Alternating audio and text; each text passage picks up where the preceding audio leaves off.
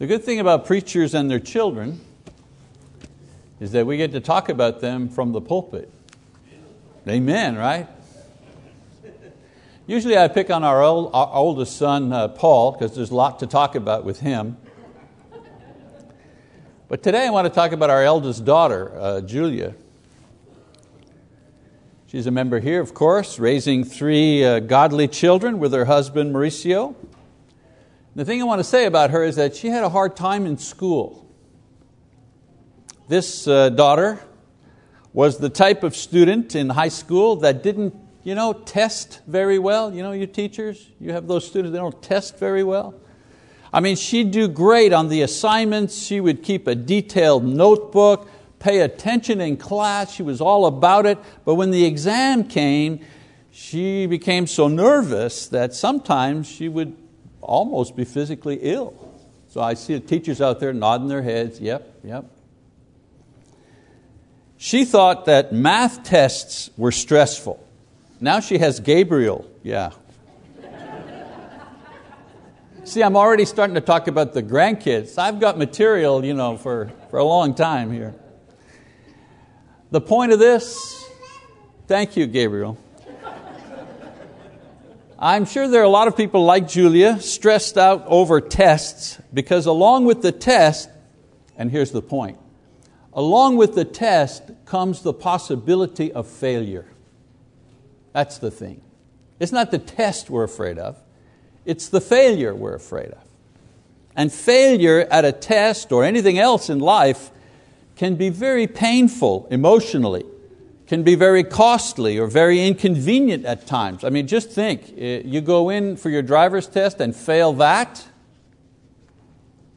how inconvenient that is. However, as many of you know, failure can also be a great teacher. A teacher of lessons that we are not always able to learn in other ways. Of course, I'm not promoting failure as an educational tool. But I do want us to be aware of some of the important things that our failures can teach us. For that reason, I'd like us to look at an episode of failure in one man's life that taught him many things and continues to instruct us even to this day. Let's briefly examine an incident in the life of Aaron, Moses' brother, and see what failure can teach us today. So open your Bibles to Exodus chapter 32. We'll be reading from that passage. Exodus 32. Before we look at Aaron's failure, I want to give a little background on this man, just in case. We know that Aaron was Moses' older brother, Exodus 4, verse 14 and that he was appointed at first to be Moses' spokesman to the Israelites in Egypt and before the Pharaoh. Moses was reluctant to speak, and so God gave Aaron the task of speaking on Moses' behalf. We read about that in Exodus chapter 4, verse 28. We also know that Aaron and his sons were later selected by God to serve as priests in the ministry of the tabernacle while the Jews wandered in the desert. He was at Moses' side for most of their time in the uh, desert and was, except for one time when he and Moses' sister Miriam criticized Moses' leadership, but aside from that time, Aaron was Moses' right hand man. Like Moses, Aaron was not allowed to enter the promised land. He was told by God to pass on the priesthood to his son Eleazar, and he himself died at Mount Hor. It seems Aaron was greatly loved by the people, and at his death they wept and mourned him for 30 days. Numbers chapter 20, verse 27 to 29. Aaron was a great servant of God and the first priest to serve the people as a whole.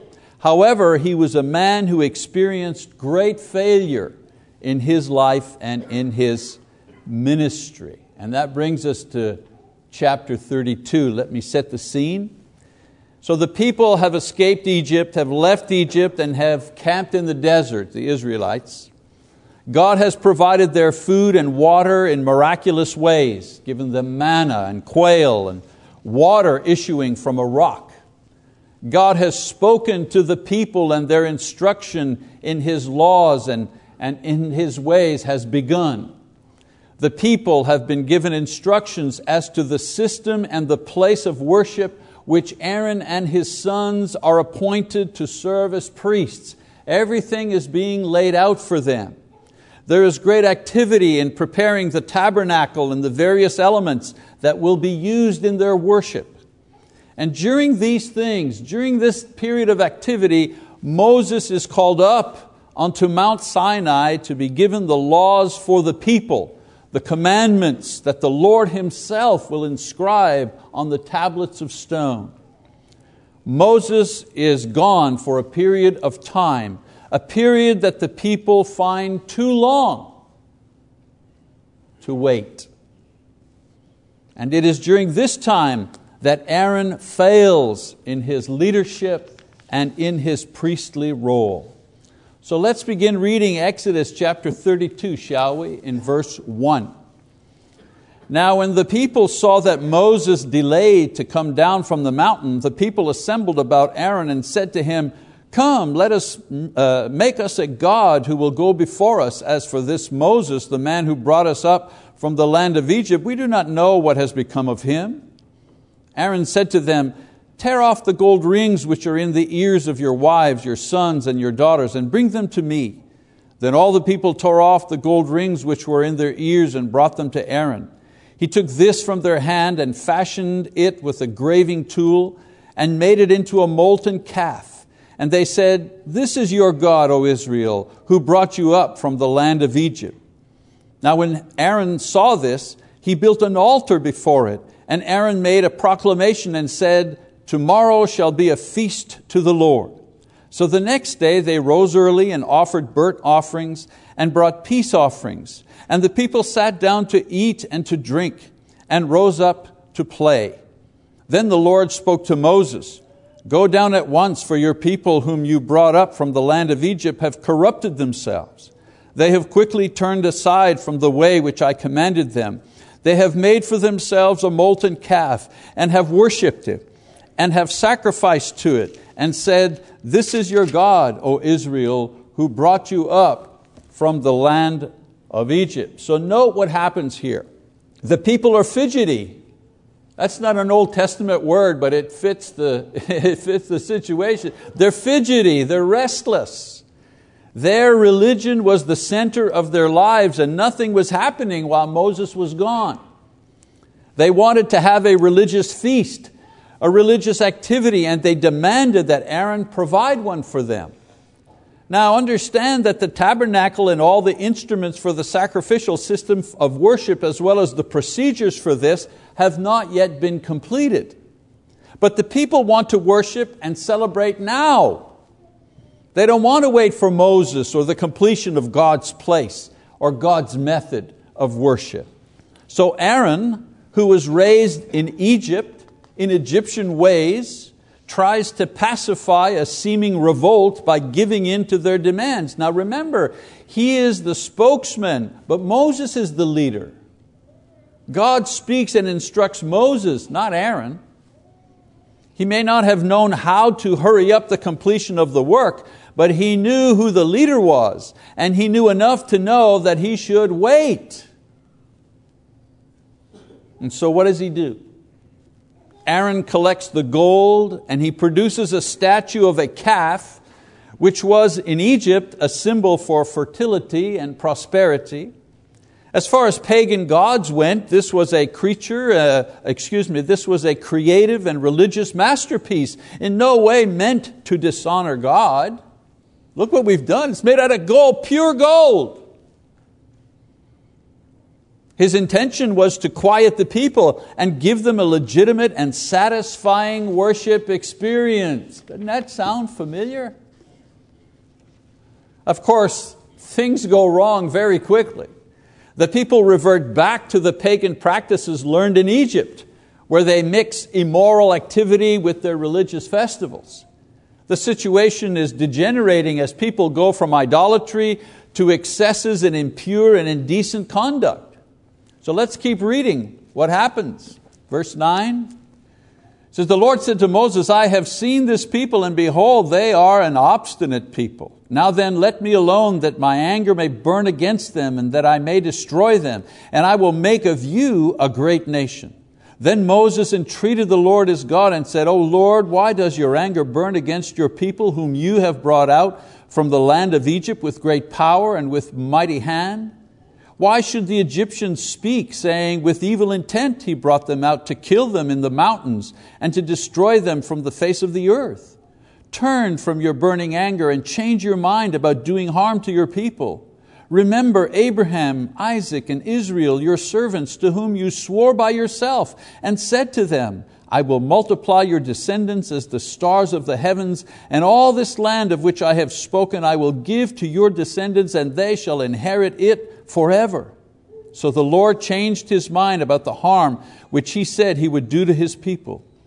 Then Moses turned and went down from the mountain with the two tablets of the testimony in his hand, tablets which were written on both sides. They were written on one side and the other. The tablets were God's work, and the writing was God's writing engraved on the tablets. Now, when Joshua heard the sound of the people as they shouted, he said to Moses, There is a sound of war in the camp. But he said, It is not, it is not the sound of the city of triumph nor is it the sound or the cry of defeat, but the sound of singing I hear. So the scene, you know, it switches back to Moses on the mountain, who, after being informed by God of his anger at the people because of their sins, he successfully pleads with God not to destroy them, and he rushes back to the camp. Keep reading, verse 19.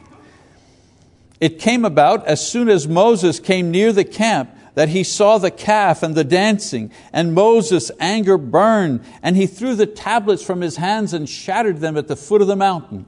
He took the calf which they had made and burned it with fire, and ground it to powder, and scattered it over the surface of the water, and made the sons of Israel drink it. Then Moses said to Aaron, What did this people do to you, that you have brought such great sin upon them? Aaron said, Do not let the anger of my Lord burn. You know the people yourself, that they are prone to evil. For they said to me, Make a God for us who will go before us. For this Moses, the man who brought us up from the land of Egypt, we do not know what has become of him. I said to them, Whoever has any gold, let them tear it off. So they gave it to me, and I threw it into the fire, and out came this calf. so Moses returns. He destroys the golden calf. He confronts his brother. Note how this great man, Aaron, note how this great man faced with this great failure doesn't even have the strength to own up to his own sin. His excuses are so lame. He says, Well, you know, they forced me to do it. You know how they are. I mean, I use that tone of voice because that's the tone of voice. You know how they are. It's not my fault. I just threw the gold in the fire and boom, out came the calf. And this is my personal favorite here. You were gone and I had to do something. In other words, whose fault is it? It's your fault. You know, if you would have stayed, you know what I'm saying? If you would have stayed, none of this would have happened. And so, because of his weakness and failure to stand up for what was right, we read further on that the people committed a great sin and they were punished for it. 3,000 men lost their lives that day as a countermeasure was begun to stop the spread of the religious rebellion. The people broke their covenant with God to be faithful and not worship idols. The result, of course, was guilt and shame, which is always the result when anyone sins, whether it's an individual or a nation and Aaron's repentance and standing before God and Moses and the people was seriously compromised. Hey, this was the chief religious uh, leader. He, he's the one that everybody is looking towards for religious instruction and leadership. Nice way to begin your ministry. He was the chosen one to be a minister unto God for the people, and he had disgraced himself with this terrible failure. Of course, we know that the story doesn't end here, right? Let's go to uh, Exodus um, chapter 40. Let me read there in a second. After this episode, the people rededicate themselves to the Lord, and the work to complete the tabernacle and the equipment and the special priestly garments is renewed. Moses receives and passes on a new set of commandments, and the people prepare to worship God according to His commands and purpose and design. So we fast forward to chapter 40, and we read of another important episode in Aaron's life. After all, after all is built and set into place, the Bible says that the following instructions were given to Moses in chapter 40, verse 12. We read, God says, Then you shall bring Aaron and his sons to the doorway of the tent of meeting and wash them with water. You shall put the holy garments on Aaron and anoint him and consecrate him that he may minister as priest to me. You shall bring his sons and put tunics on them, and you shall anoint them, even as you have anointed their father, that they may minister as priests to me, and their anointing will qualify them for a perpetual priesthood throughout their generations. Thus Moses did according to all that the Lord commanded him. Think now for a second. This miserable failure of a man this person who had demonstrated how incompetent he was to do the very thing that he was called upon to do. I mean, he, he was called upon to just do this one thing. And the very first time that he is tested, he fails, and fails miserably. This same man over whom these words were spoken by God Himself became God's priest. The first one from whom all the generations of priests would follow. I mean, what a happy ending to a sad story of failure. His first time out, he fails, and yet God anoints him as priest nevertheless. Now, at the start of my lesson, I told you that failure is a good teacher, and I've kind of reviewed very quickly Aaron's failure in order to highlight a few lessons that we can learn from his experience. So here are the, the failure lessons, the application, if you wish. Lesson number one even great people fail. Even people who always try to be perfect fail. Even A types fail. Even people who have been given all the advantages fail. Aaron was chosen by God, given power and position, but this did not guarantee a life without failure. God can use us to serve Him not because we're great, but because He's great.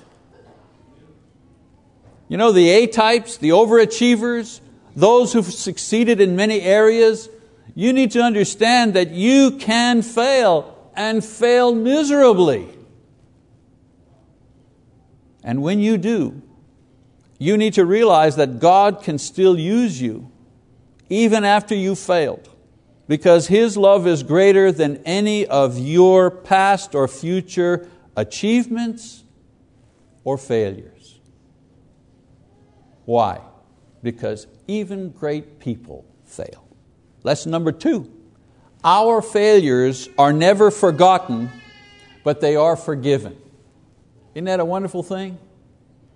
Our failures are never forgotten, but they are forgiven. Poor Aaron, his failure to, is forever recorded in the Bible for all to see. Thousands of years later, his failure is the subject of this guy's sermon. But Aaron could go on with his life and his ministry because God forgave him this stumble. You know, some people think that so long as they can remember their own or somebody else's mistakes, there's no real forgiveness. Aaron's story reminds us that we need to focus more on God's forgiveness instead of our failures if we wish to regain our confidence for the future as well as the ability and the desire to forgive other people. You know, if you don't forgive yourself, you're going to have a hard time forgiving other people. And I've always said, if God has forgiven you, then you can forgive yourself. If God hasn't forgiven you, well, then you need to think about that. You can't forgive yourself. If you dwell mainly on your or someone else's failures, you will never succeed at forgiveness and you will never receive the healing that comes with forgiveness. Sometimes the solution to the problem, sometimes the solution to the relationship issue is simple forgiveness. It's not, well, let's talk it out. Well, no, but you said, then when you said, I said, and I thought you were saying this because no, but you were really saying that, and then I went away angry. Blah, blah, blah, Sometimes the offense becomes so complicated and complex that the only thing to do is to forgive. The Bible says it is to a man's glory to overlook an offense. You know, the Bible says, uh, if your brother offends you, if your brother sins against you, you go to your brother. And Sometimes we think that's the only option, but that's not the only option. Sometimes instead of going to your brother, how about just turn the other cheek? How about that response? Lesson number three Failure lays the groundwork for improvement. Aaron learned a hard lesson from the episode with the golden calf. It was a lesson that prepared him for the rigorous ministry of the priesthood. His failure improved his capacity for understanding and compassion. Despite the splendor of the tabernacle and the divine mysteries of the sacrificial system, aside from the beauty and the commanding presence of the priestly garments, Aaron never lost sight of the fact that, like people he represented, he too was only a frail human being in need of God's mercy. If there's one thing all of us have in common, is that we are all frail human beings in need of God's mercy and one another's forgiveness. This lesson had been indelibly stamped on Aaron's heart through failure, and he was a more effective minister because of it. From start to finish, the Bible tells and retells the story of man's continual failure in keeping God's commands. It also recounts God's continued effort at forgiving and restoring a failed humanity. This should give us confidence to approach Him the next time we think we failed too badly to ask for forgiveness, in order to ask Him to be our Lord and we His sons and daughters, or to be His ministers again. So if you failed, if you failed badly and often, Take my message to heart today. Let God forgive you these things and let Him show you how to build a glorious life built on your forgiven past. Won't you let God, the God of love and mercy, into your heart through repentance and baptism or through a sincere restoration today? If that is what you need, then we encourage you to come forward now to the God of mercy as we stand and as we sing our song of encouragement.